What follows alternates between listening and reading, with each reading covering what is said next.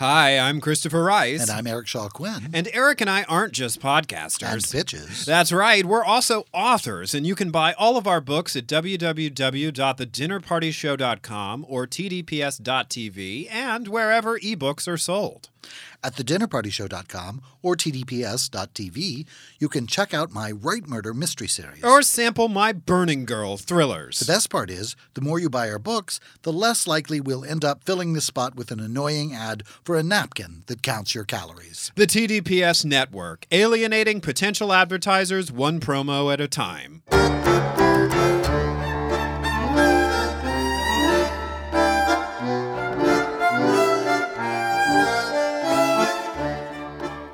Hi, I'm Christopher Rice. And I'm Eric Shaw Quinn. And you're listening to TDPS Presents Christopher. And Eric. And True Crime TV Club is back. back. We're back, back, with True Crime. Bam! We're back. We hope you've had a great holiday and that you've enjoyed the non True Crime TV versions of um, Christopher and Eric Presents Christopher and Eric. Which but, is Christopher um, and Eric inevitably talk about dieting and nutrition. Well, we are gay men from West Hollywood of a certain age. of a certain age, and the, the age keeps going up. That's part of the problem. And it's always swimsuit competition here. Oh my God! Always it is. I swear to God, I, you bring friends here, or friends come to visit you from other parts of the country, and they really don't.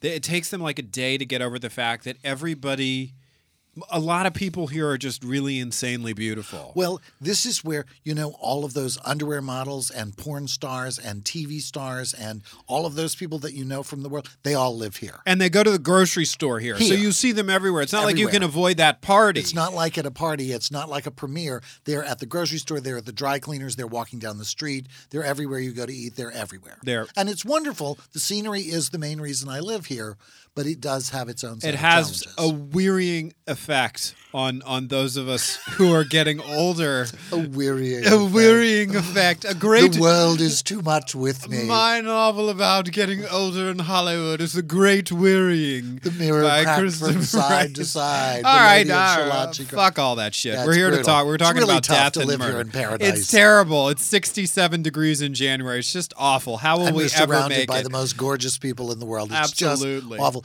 I would say it's like I live in the ugliest apartment building in my neighborhood, which I say is great because I don't have to look at it. Other people see my apartment building from their beautiful apartment building across the street, and I see theirs out the window. And it's the same kind of effect in West Hollywood. I, the scenery is all that I can see. I'm not looking in the mirror all day. Eric Quinn, you were talking about yourself like you are some monstrous thing, and that is not the case. I am not a monstrous thing, and I will not be modeling uh, Calvin Klein underwear on a billboard anytime soon or ever Well, again in my life. Again, but you did have a period where you did model underwear on billboards. It- nobody talks about it. I- you I were had- young and you needed the money, as they say. There were naked pictures of me in the uh, National Enquirer. I think that that's There I was. have arrived. There was. You were the uh, you ghost wrote in air quotes Pamela Anderson's novels and uh, also in air quotes. also in air quotes novels. novels.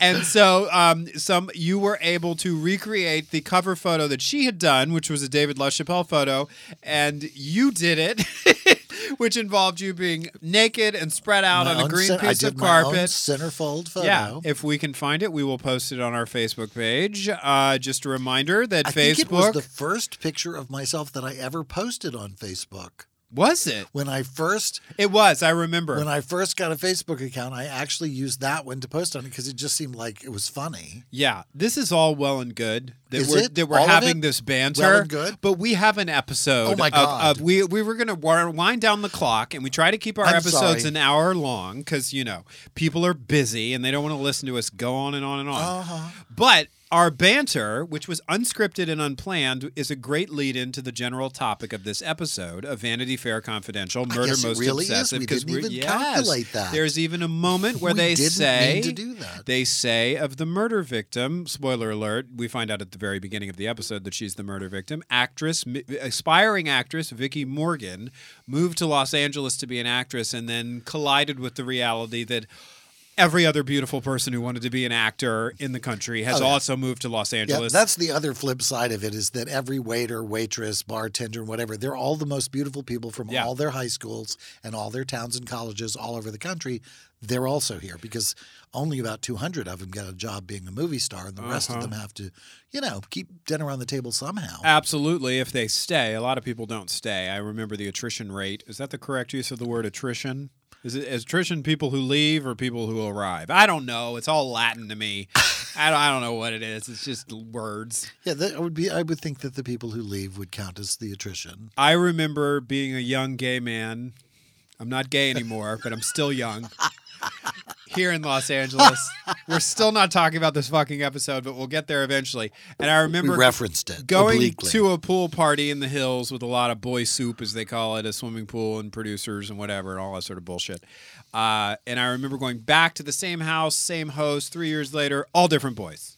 The whole cast had changed. It was like in three years, they had flamed out. They had their parents had come to get them. They some of them had died. It was like whatever. So they had stopped dieting. they had stopped dieting and were cut from the guest list because the host was a spiritually bankrupt asshole. No, I don't know. I don't know about all this. But speaking of spiritually bankrupt, this episode of Vanity Fair Confidential focuses on the 1983 murder of an actress.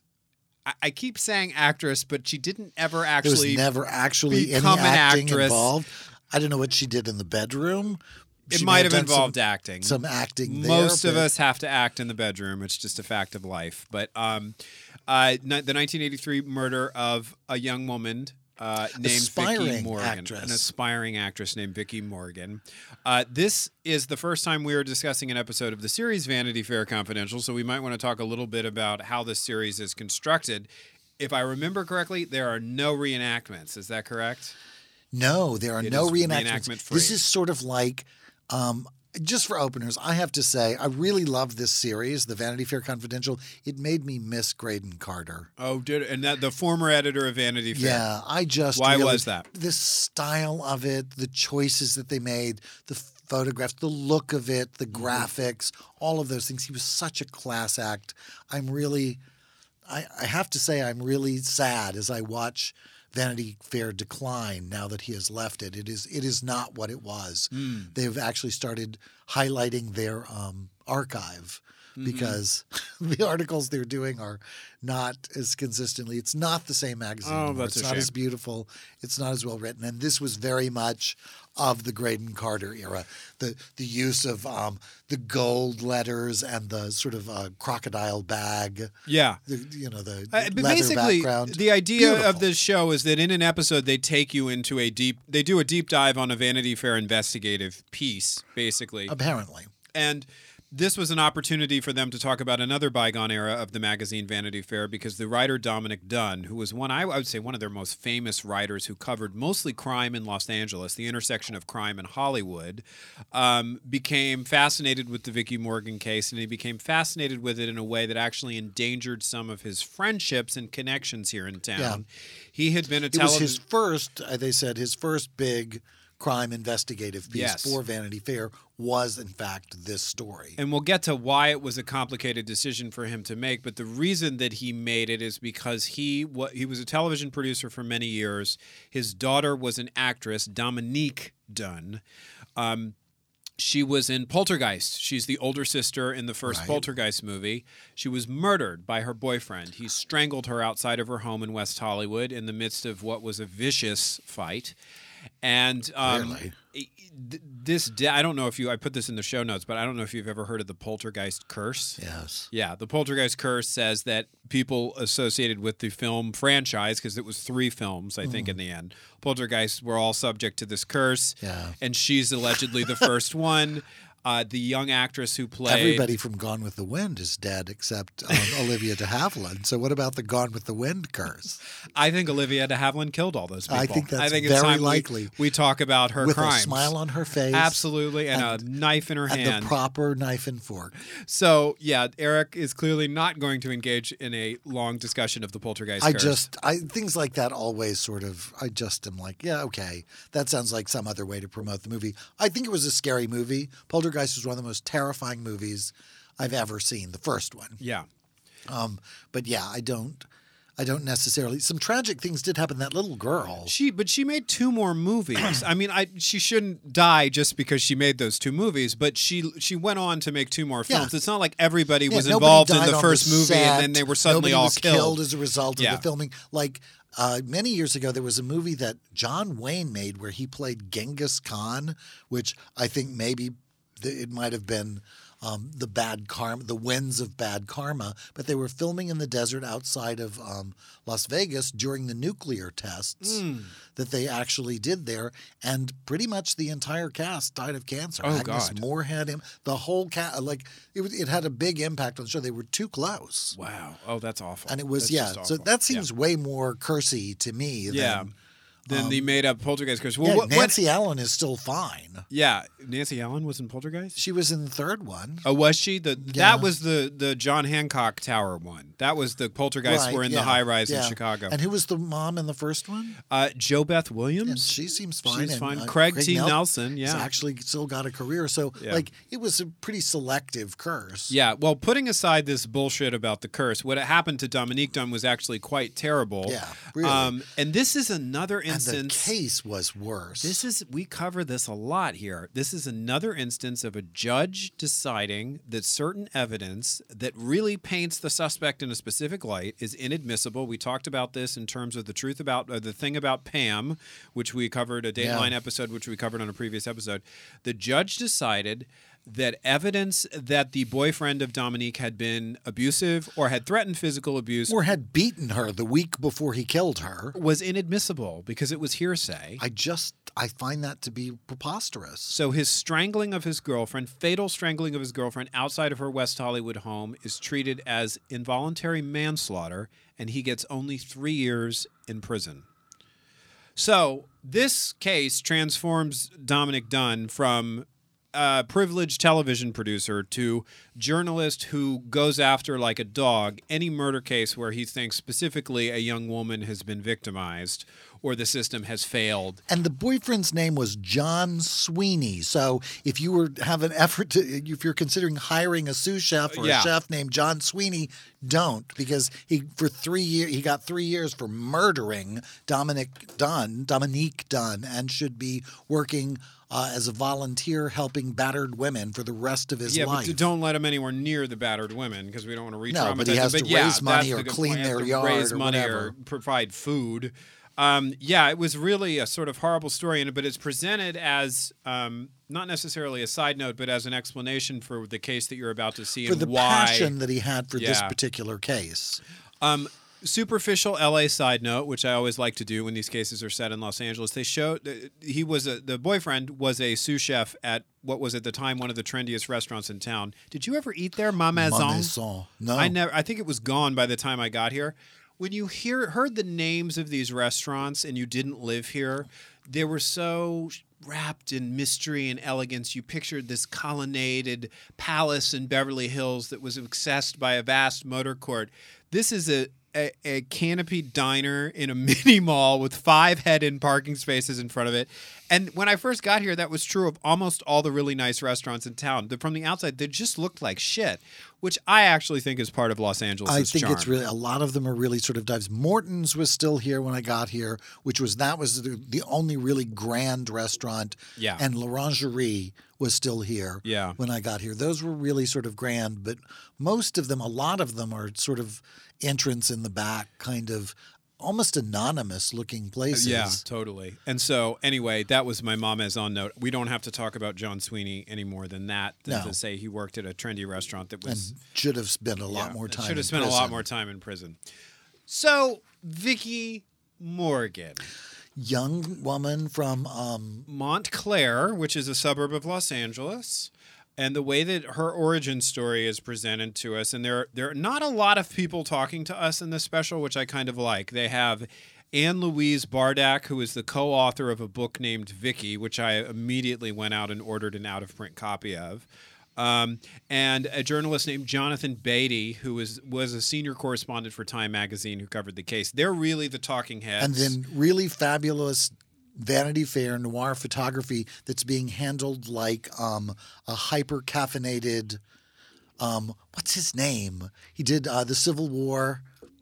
Oh, oh, oh, oh, oh, oh, oh, oh. Ken Burns. Ken Burns, yes, hypercaffeinated Ken Burns. The the photographs are all moving around, but they're a lot more edgy. They're jumpier than Ken Burns usually does. Those very slow fades and and pans and mooses and whatever. But it, this is ba bam, ba bam. Things fly into the frame.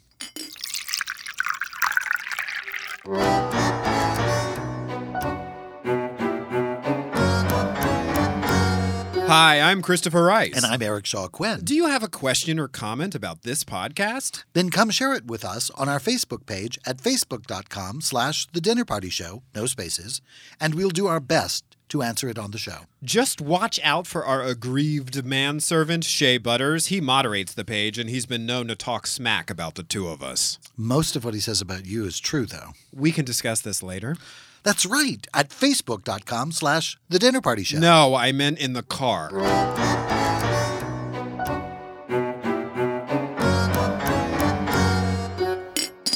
And the thing that is great about the hypercaffeinated Ken Burns photographic treatment, as you describe it, is that it fills the spot that would typically be filled by terrible reenactments in another special. As we said, this is reenactment free, which made me very happy. Yeah, and Um, it's fun pictures of stuff, people from the 80s and Oh, yeah. the gang and the, the setting the scene for this really posh, very high end players kind of story. And the story that they cover, which is essentially about an affair between a very rich and powerful man, Alfred Bloomingdale, and a very beautiful young woman named uh, Vicki Morgan, that affair stretches out over, God, almost a decade before we get to the murder. Well, but she's 30 by the time she dies, and it starts when she's 17. So, Yeah. yeah, it's more than a decade. And they use a device in terms of structuring the story, which you and I know have talked about before. We hate it when it's used in fiction. It's the 24 hours earlier device, right? Where, and it so comes from studio executives who don't have faith in the story that you're talking about, but they start at the end and then they flash back and take you all the way up to basically the murder. So we begin on an evening in 1983. I think it's July 7th, 1983, at 3:20 in the morning. A man named Marvin Pancoast, who was 33 years old, but does not look 33 in the pictures that they show of him, which is a huge red flag about the type of life Marvin has been living. He walks into the North Hollywood police station and confesses to a murder that he says took place in an apartment on Colfax Avenue in Studio City, and the victim is 30-year-old Vicki Morgan. And then the voiceover tells us four days after Marvin confesses, investigators receive a giant tip. And then we go back about 20 years to like the birth of Vicki Morgan in Montclair, California. But in this case, since it's a, a story about the investigation, that is kind of how it would happen. Yeah.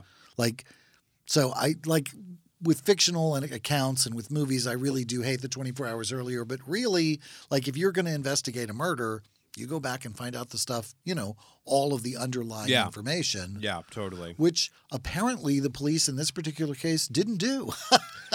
but we'll get to that. We will get to that, but it is, yes, it is another, it's like, were they just asleep on major homicide cases until the embarrassment of the O.J. Simpson case years I later? I just it's it's another one of those things where when we get to the point where it's time to discuss the evidence collected in the actual murder, nothing's sealed, nothing's inventoried anyway. I don't know. I, I often wonder if we have developed uh, false expectations of what happens in investigations. Like a man walks in, describes a murder that he co- confesses, turns himself in, and describes a murder that he committed, and they go to the apartment, and what he describes is there waiting for them. Right.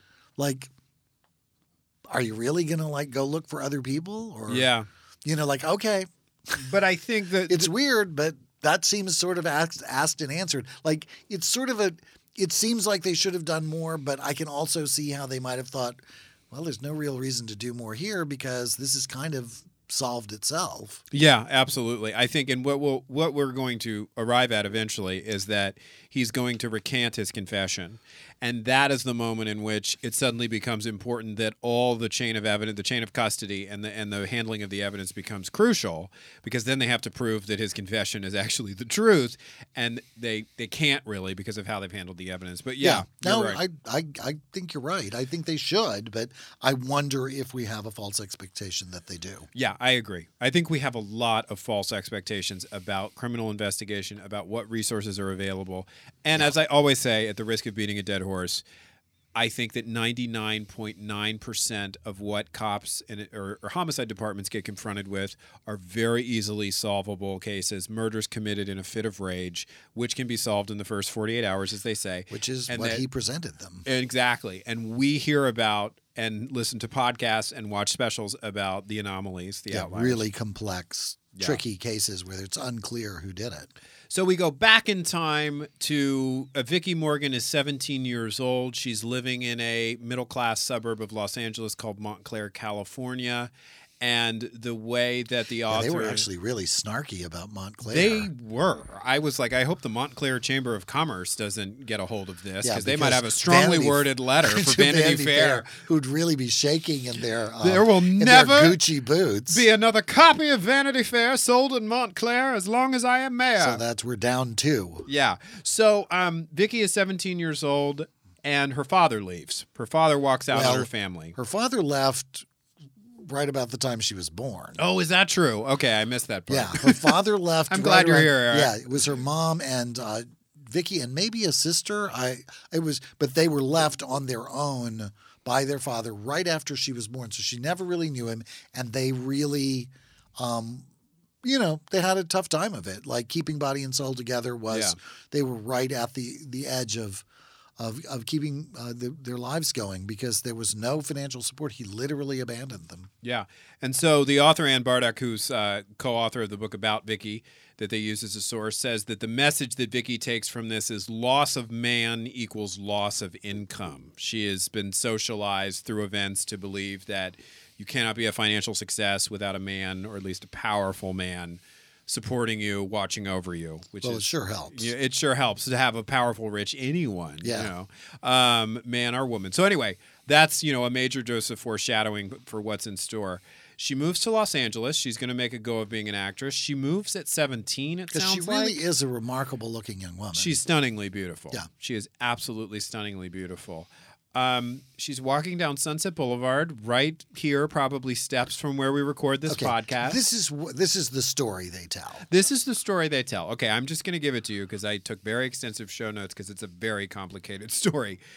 Vicki is just walking down the street, yada yada yada, like she's been out shopping or whatever. They just imply it's a normal day, and this older man suddenly approaches her and says, He was eating at a restaurant on Sunset, saw her through the window, came outside, and began talking to her. "You look sort of like my daughter Lisa," Which he is really to her, hot. which is really Do creepy. you play tennis? Do you play tennis? But this is just a word of warning. If you're a young woman and you're in Los Angeles, particularly in West Hollywood, and an older man comes up and says, "You look like my a lot like my daughter," you should run. You should just start running, unless you're interested in getting a check for eight thousand dollars, Which, which in is what he slipped her. 1970 was an enormous amount of money, or whenever this was. This was about. I think this was like 1973. yeah. Let me so, check. Yeah. Now, I will say this It- about it that. I'm just going to say this about our show. It goes without fail. If you ask about it, it is not in my show notes. That's right. that is how the show a- works. We did a we did a fake version. I think it's 1970 when they first meet. She's Um, 30. This is for the people who when it- enjoy when doing does the murder She- take place? 1983, and Okay, she's 30. so it was 1970. you you did that math fast for Yeah, well, that's because be. she was 17. Okay.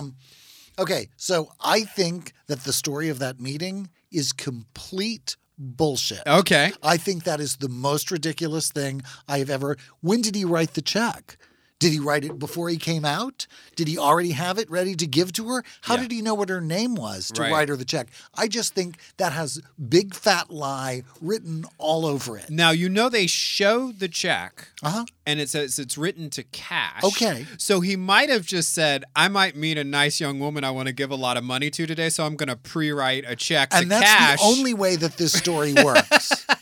I just think that is the most ridiculous story I've ever heard. And the way they told it, he's inside the restaurant and he goes out and talks to her on the street, and then she leaves the restaurant. So at some point, she went in the restaurant. When did that happen? Yeah. When did the check get written? How did this happen? How, I just think This that was- she yeah. was working as a call girl, and he gave he really liked her, and he gave her eight thousand dollars to remove her name from whatever list it was on, so that she could just be his Because side piece. let's talk Because about- I think the rest of that is just crap. Crap. That's correct. And let's talk about who this man is. This is 53 year old Alfred Bloomingdale. He is not only the owner of Bloomingdale's department store, which is still a going concern last time I checked, he invented the concept of the credit card. Yeah.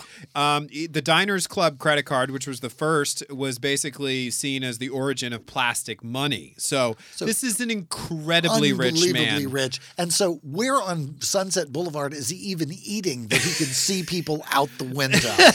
I just all of There's that story probably is just, the McDonald's is- by me, yeah, I that's think, where probably the it. Garden of That's- Allah yeah, Hotel used or to the, be. or the Kentucky Fried Chicken. The across Kentucky yeah, Fried I Chicken, just yeah. think this is a that's a crap story. Okay. Like, they got together somehow, but that isn't it. Do you think that's the last crap story we're going to hear in the I, course you know, of this I'm episode? going to reserve comment until we get to other well, parts the, of the, the story. irony is that the story that you're telling, the version of the story you believe is true, is, is way more in keeping with everything that we are told subsequently. Everything. So, um, but it Because- also this version goes to what I saw as the agenda of the show, which is which is to paint Vicki as having been completely innocent and pure and corrupted by this predatory, menacing older man. So they were definitely leaning into that story pretty hard. So, But that's but that is the sort of um prejudicial like prostitution is a job. it is. It's a job. And I am sick of discriminating against people Yes. for having a job. And but there's a thread running through the whole presentation of the episode, which is that once you cross that line, you are signing up for victimhood, or you have been also, despoiled or Right. ruined or somehow soiled dove or Yeah. something that's just so Victorian and puritanical. There was some, yeah. I Okay. just I just really yeah. And then also there were, we're going to get to a discussion of people who like BDSM, and that was also presented in a very leering sort of like BDSM is about it, perversion and whatever, Yeah, and all that apparently sort of he was stuff. keeping a house full of um where with a dungeon that he rented in the hills. Yeah. where he would have two or three women that he liked beating and whatever and right. Yeah, that's Isn't what they that- said. Isn't that in they the show say, notes? They say it's beating, but it sounded like consensual Yeah. BDSM play, which they were characterizing as physical abuse. If it's not consensual, it's abuse. But there are people in BDSM he- environments who consent to various But games. he rented a house where he could do Yes. hire prostitutes to have sex games with, which seems much more likely where he met her than walked out of a restaurant and on the Walked out of the Sunset Boulevard Denny's with, a check made out to cash for eight thousand dollars. Eight thousand, Okay, like why not ten thousand or five thousand? all of this gets a lot more. Con- if Alfred Bloomingdale was just a swinging bachelor who enjoyed young women and always paid his bills and treated his employees with kindness and respect, that probably would not have resulted in the story that we're about to hear. But he's married to Betsy Bloomingdale, who is the premier socialite in Los Angeles. And maybe even the United States. Maybe the United States. Together, they share an absolutely enormous home in the Holmby Hills area of California. If you don't know this neighborhood, I think it is the largest concentration of expensive real estate in the country. the Playboy The Mansion. Playboy Mansion. Hol- Holmby Hills. It's between Beverly Hills and Bel Air. It's like it's so exclusive, most people don't even know about Yeah. it. They only know about Beverly Hills yeah, and Bel this Air. is the people in Holmby Hills think that Bel Air and Beverly Hills are kind of low mark, down market, and tacky. Yeah, absolutely. So then we arrive. They they start up an affair. It is a paid arrangement, as you said. He's she starts appearing at the From house, the gate. but they make clear that he didn't want to beat her because again they're referring to BDSM play as beating. So we're supposed to believe that she's involved in these sexual situations, but she's not involved in the BDSM because again that would have tainted or corrupted her. Another thing I don't believe, and why is it Yeah. necessary to and make that? she's and she's too good for it and whatever. But she is his paid mistress. Yes. She is on salary as his mistress. And here is where we get to what I saw as the bullshit chapter, although I also agree with you that the, the Sunset Boulevard story is bullshit. In 1973, they're three years into their relationship.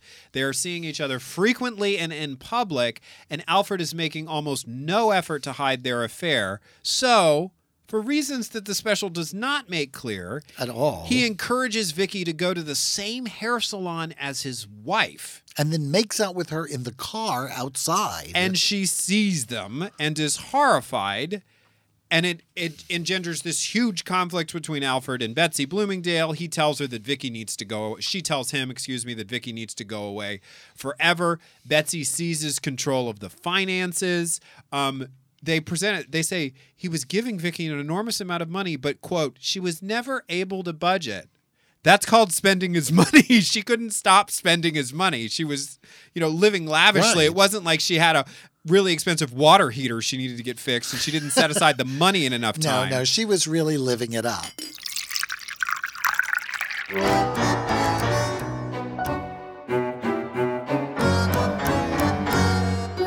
Hi, I'm Christopher Rice. And I'm Eric Shaw Quinn. And Christopher and Eric is a production of the TDPS network, which you can mm. support by visiting thedinnerpartyshow.com or www.tdps.tv.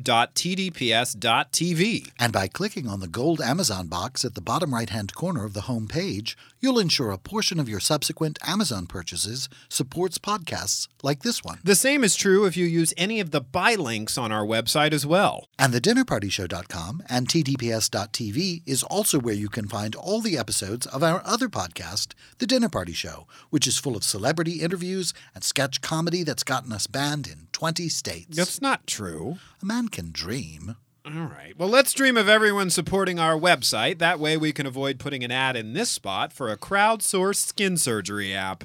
Hmm.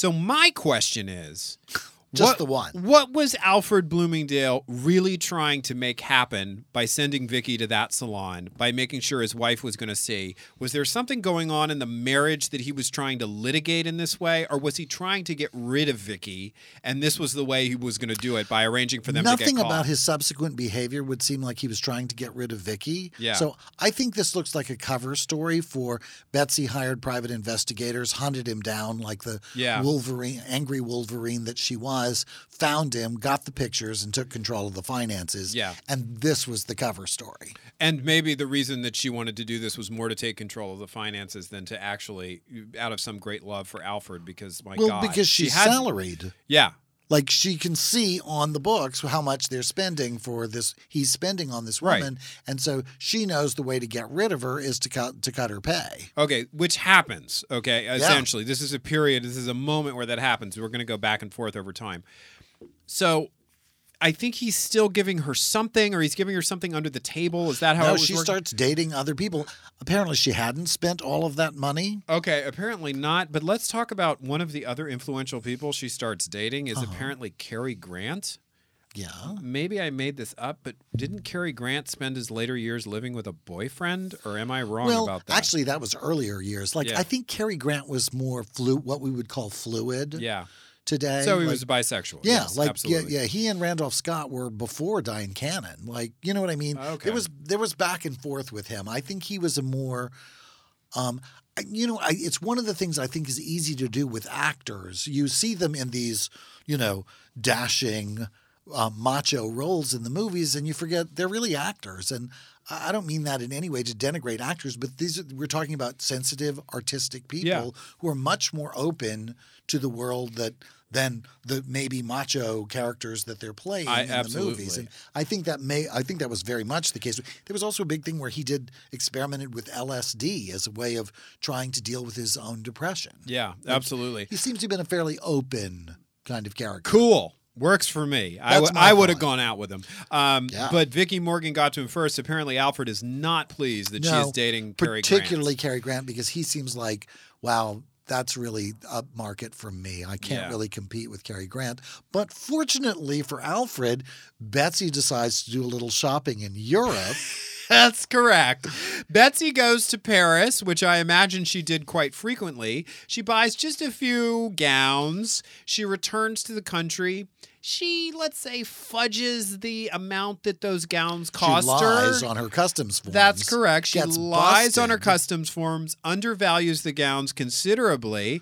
Um, she is convicted of a felony, Uh-huh. which is apparently what that is. and so hands off the finances for her Absolutely. And, and so and it's good news for victoria because Alfred has an opportunity to once again begin shuttling her money and start up their gets relationship. spectacular house in the hills And- fancy car live-in maid really fixes it up Oh, and because we're going to talk about another dollar amount again, we should just say that we had a little research done during our break, and we discovered that eight thousand dollars in that year, that decade's money, would be fifty thousand dollars today. And he So was that's the amount her- of the check, And he was So paying her eighteen thousand a month at this point. Right. So he was giving her the equivalent. What would that be? hundred and twenty-five thousand dollars. a lot of money, A month. a lot of Yeah. money.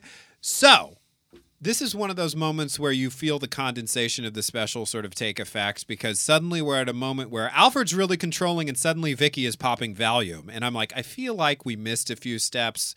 You know, like I feel like maybe when the relationship came back together, Vicki had some specific expectations that weren't necessarily met.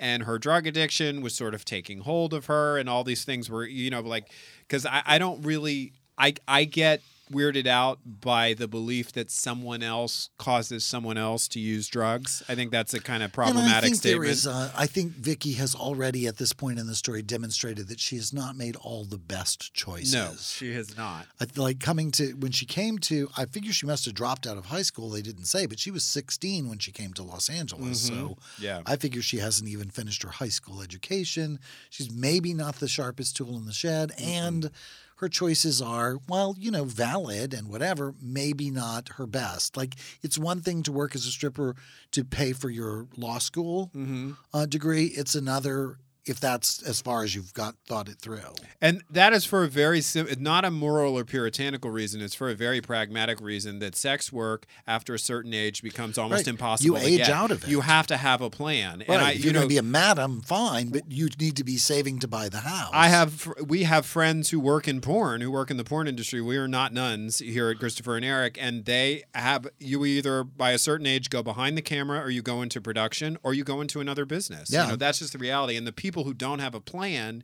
usually hit the brick wall and at that's what I think miles an happened hour. with Vicki. I think she thought she didn't think it all the way through and wasn't really ready for the reality of it. And and you know, like, oh well, I'm upset, so maybe I should take a bunch of Valium. So she took a lot of Valium. Two things are happening around October 1979. Vicki's drug problem is getting serious and intense, and she checks herself into a drug rehabilitation center where she makes friends with another damaged soul named Marvin Pancoast. Remember him? We talked about him at the beginning of the show. He confessed to having murdered her. He's in gay. 1983. He's gay, and he is described as a celebrity hound, Right. which I believe we would call a starfucker today. I think that's the notion. And she had a lot of famous friends because, in addition to being um, Alfred uh, Bloomingdale's plaything, he was big pals with the Reagans and That's um, correct. and all of that crowd, and helping to get him elected president. He was a member of what they called the Kitchen Cabinet, which was Ronald Mm-hmm. Reagan's group of California millionaires who were devising ways to uh, rip off average Americans through fucking with our tax code.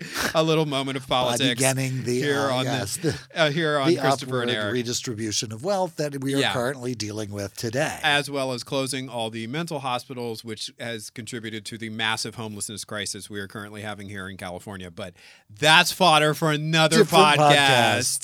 Anyway, um, but the Reagan campaign is heating up, and Alfred Bloomingdale is very immersed in, In the the campaign. Now, at this point, the nature of their relationship and how it relates to Betsy is starting to confuse me, given how they're accounting for it in the show. Vicki is literally traveling with Alfred to political events. She's staying in the same hotel three floors down from Alfred, even though his wife is really staying with him. Yeah, I was like three floors down. It's got to be an approximation. Isn't that a, a Dolly Parton song? Three floors down. I don't know. Just made it up. Um, so, and Betsy either has no clue. Like, that's the kind of thing it seems like you can get away with if the affair has never been discovered. But, like, if since the affair had been discovered so spectacularly just a few years before, you would think, like, Betsy would know if you were sneaking out of the hotel room in the middle of the night. She'd be like, Where are you going? Is she here? And maybe she did. And Maybe the convicted felon thing caused a renegotiation. I don't know. Not privy to what was going on between the two of them, but they got him elected. And Alfred was expecting to actually be an ambassador or something, but He's diagnosed with throat cancer and it's very serious. It's a terminal diagnosis. He goes into surgery at UCLA and it still uh, doesn't manage to get all the cancer out. And again, Vicki is depicted as being the one who is by his side in the hospital, which raises the question of where is Betsy at this point? See, the thing that I'm getting at is like, given what's to come in terms of court battles and whatever, were he and Betsy even still really married? Like, I'm not trying to justify somebody's affair. I don't believe in cheating or infidelity. But at the same time, like, was this a functional marriage? apparently they had their own understanding about it. Again, they didn't make that really clear. They were very public. I remember she was all over Vanity Fair um, Betsy Bloomingdale. She was big pals with Nancy Reagan. She was very much running with that crowd. Right. And Alfred was, you know, Alfred. I think that what would have been interesting to me, and I know this is, I, I think you have to do a deeper dive to get to this, and maybe the book by Anne Bardach uh, will get to this at some point. But I think what really seemed to be driving Betsy crazy was not necessarily the affair; it was the money. It was that the expenditure. paying. hundred thousand dollars a month is is not peanuts. So, a- you know, I'm not going to do math live on the air, but I, it's The a lot- equivalent of giving her Yeah. $125,000 a month was. Yeah. And all of her other expenses because there was shopping and Right. staff and cars and rental, and none of that was covered by the 125000 That's- That that's was just not- discretionary income. That's not you have a little on the side. That's your you have a second marriage. Yeah. that's really Yeah. which is foreshadowing for what is to come. So uh, Alfred dies, or uh, it's so, so Betsy cuts off the income to Vicki. Um, After but I Alfred think that's. Alfred. Al, uh, right, Alfred dies. Becky, uh, Betsy, excuse me, either sees for the first time that this money is going to Vicki, or she knew all along and She, seizes he her can't. moment. She, he can't stop her now, so she cuts her off. So she cuts her off.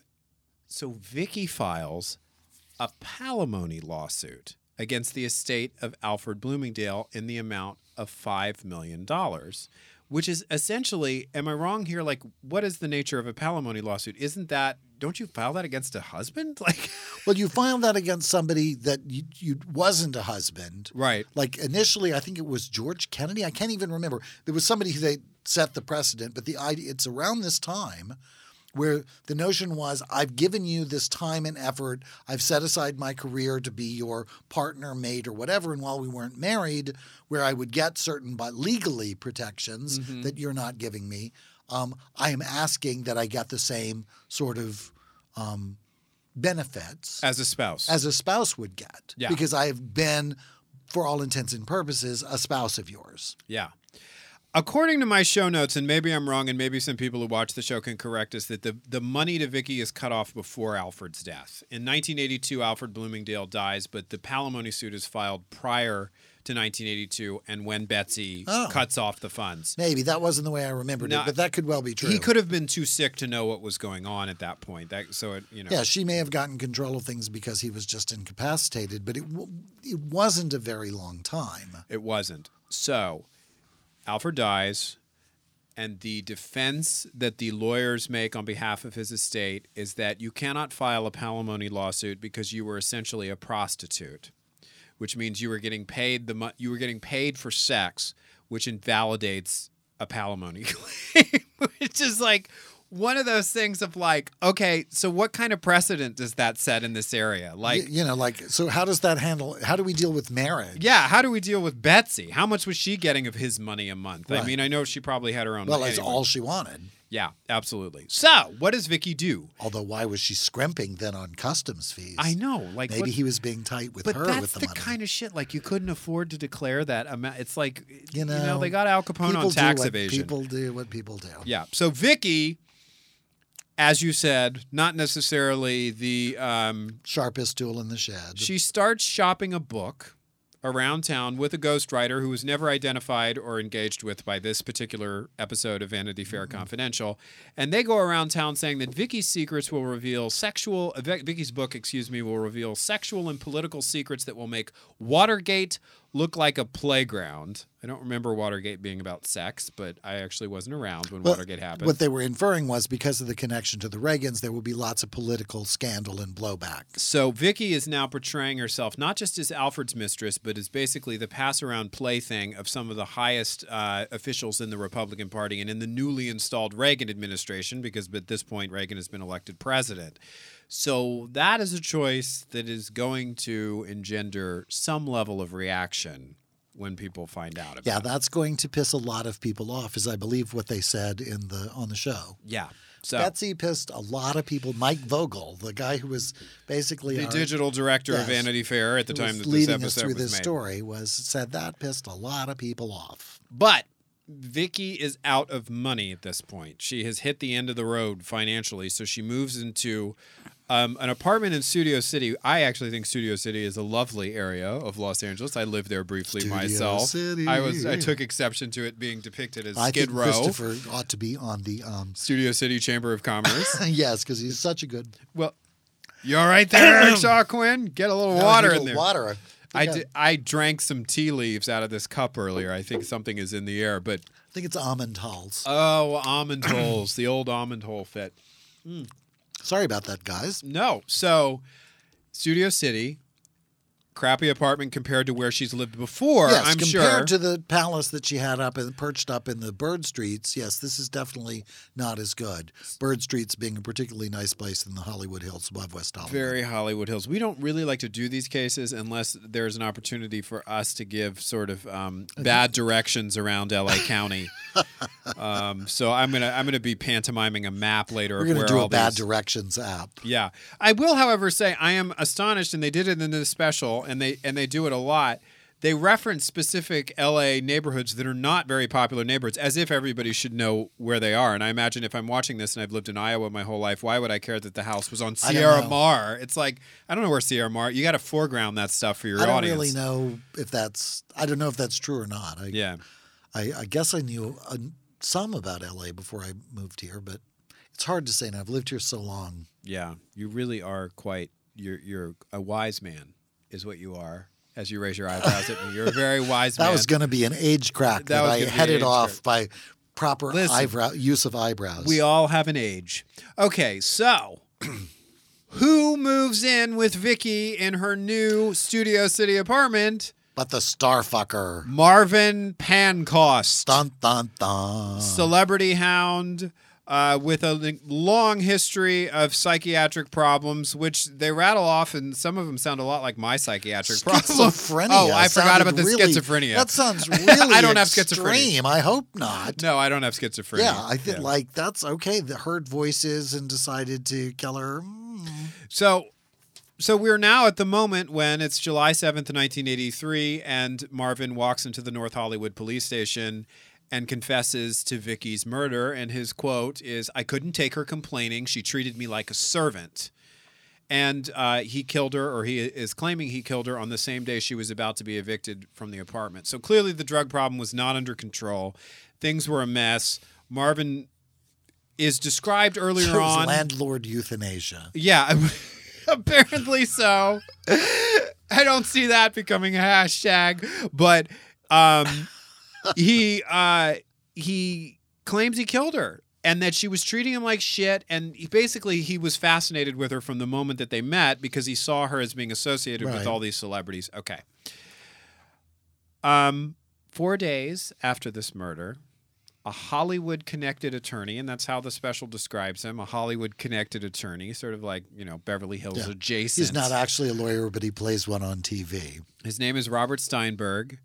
He announces, I'm assuming through a press conference, right? I can't imagine. Maybe he just gets a um, a, a, a megaphone. a megaphone and goes out on Hollywood Boulevard. he goes to the yelling it. restaurant where Alfred What's Bloomingdale was eating and gets a, bl- a bl- bullhorn or a megaphone. They can be Yeah, either. megaphones. Yeah, Own your equipment. Here at Christopher and unelectrified.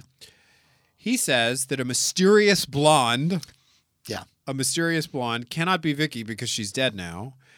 Brought to his office. makes her at the very least not mysterious. Although it would be really mysterious if she showed up. that would be really mysterious. Okay, a mysterious blonde brings him three Betamax cassette tapes. just to really make it period. Yes, and Robert Steinberg, the, The attorney. last three Betamax recordings. These were the last three Betamax cassettes in existence, and he claims, and I assume that he watched these tapes, the attorney who made this announcement, and says that they contain um, films of Vicki having sex with various Republican Party officials at the Republican Party convention, not on the floor of the convention, but the, the They convention. didn't specify that. It could have been, but yeah, one thing's probably not because there would have been other non-Betamax footage of that. but if it was a really and, boring and speaker, we are now at what I would consider bullshit part two. bullshit part three, if you include my my bullshit Oh, yeah. about Betsy. Yeah, that's fair. Yeah, Yeah. So bullshit part three is um.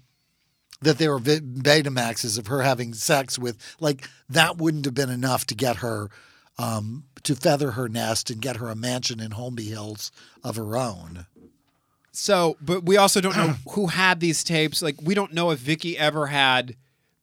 Let's just say what happens next. Robert is asked by the police to hand over the tapes, and wouldn't you know it, they're stolen from his got- office. Somebody got those tapes out of his law office. Because attorneys' offices are so easy to break. You know, like I just whatever. And because if you have something like three Betamax tapes, you just leave them on the receptionist desk Yeah, next like- to the candy dish, and you know you can trust people. And um, apparently, the Beverly Hills Police Department is who made this request, which suggests that Robert Steinberg, the attorney, was based out of Beverly Hills because we're hearing less about North Hollywood and Studio City. Yeah. So I guess they are going to launch an investigation into sex tapes that were taken at the convention. That actually doesn't make any sense to me. However, I want to point out for our for our Yes. deep cut True Crime TV Club listeners that this moment in the special, you get a glimpse of Dateline Dennis in his much much younger With days. that blonde hair. Yeah. I was like, well, Yeah, totally. So anyway, okay.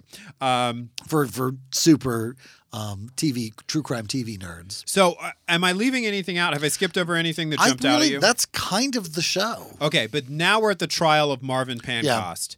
So this is when Dominick Dunne, who we talked about earlier, really enters the fray in terms of covering this trial, believing that Vicki will be potentially wronged by the system, that she was a plaything that was cast aside and screwed over by everybody. Um, this jeopardizes his own personal society connections in Hollywood. Dominick Dunne used to be a television producer. He knows Was Betsy friends with the Bloomingdale. Yeah. She is not happy that he is covering this case in the way that he is.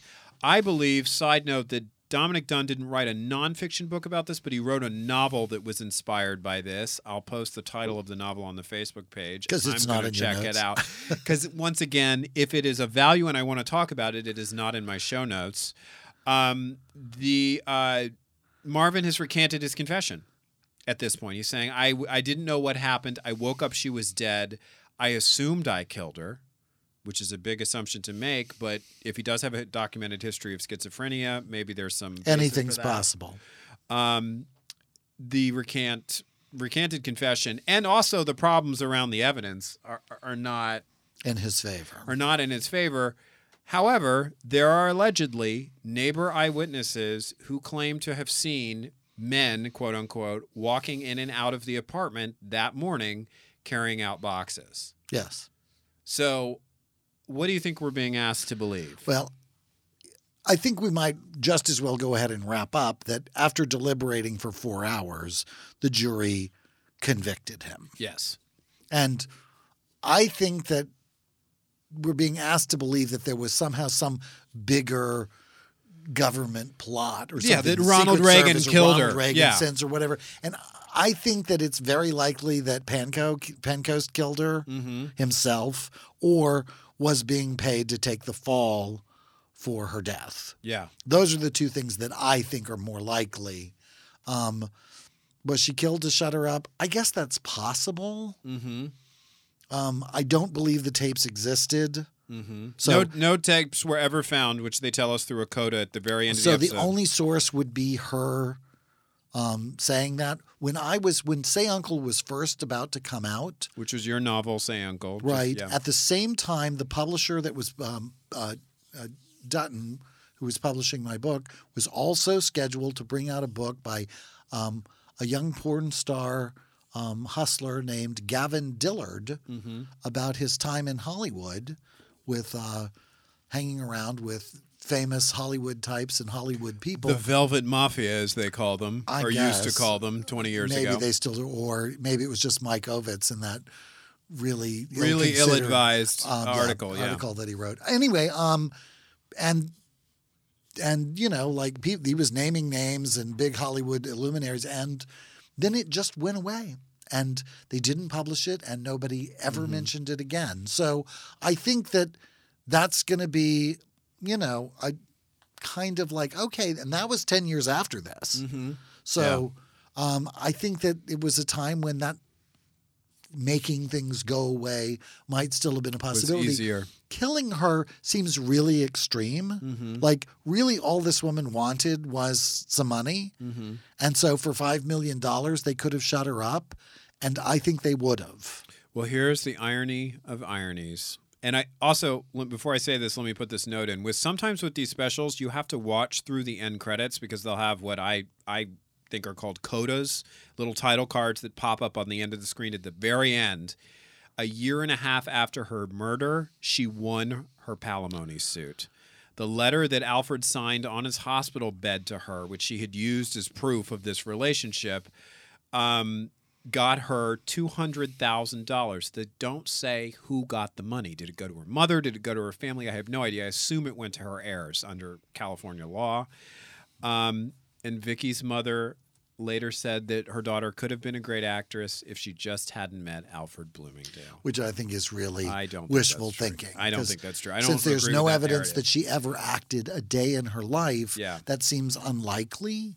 Yeah. But again, that could just simply not have been included in the story, Marvin Pancoast died in prison in 2001. right? That would have been the interesting one to me. Like Yeah. if he had lived long enough to get out of prison because he was sentenced to 25 years, so he could have been out in 15. Yeah. Um, He might could have shed some light on all this. I think there were two grown-ups in this story. I think Vicki was very young when she first met Alfred Bloomingdale, but I think that there were two grown-ups in this story, and I think that the narrative they presented us with, I I, I think was heavily one-sided. I'm absolutely and would never justify anybody's murder unless it was an act of self-defense, and I don't think Vicki deserved to be murdered. But I think that the the notion that she was ruthlessly corrupted by this guy was a little Victorian and a little puritanical to me. You know, I, I, I wish she had had some better breaks and, and better turns of luck. Yeah. But I think that there was more to this story. And honestly, we get to this conversation a lot here on this podcast because we are not giving you, our listeners, an exhaustive review of the entire case. we didn't research this. We are giving you this hour of television and we're essentially reviewing Yeah. what this hour presents us with. And I felt that there was an effort to lean on that story in particular that I think probably shaved off a lot of the side stories and a lot of the nuance. And but at the same time, I want to make that point and not say I don't I don't believe Vicki Morgan got what she, she deserved in any respect. I don't think anybody deserves to be beaten to death with a baseball bat unless they are actively trying to kill someone else.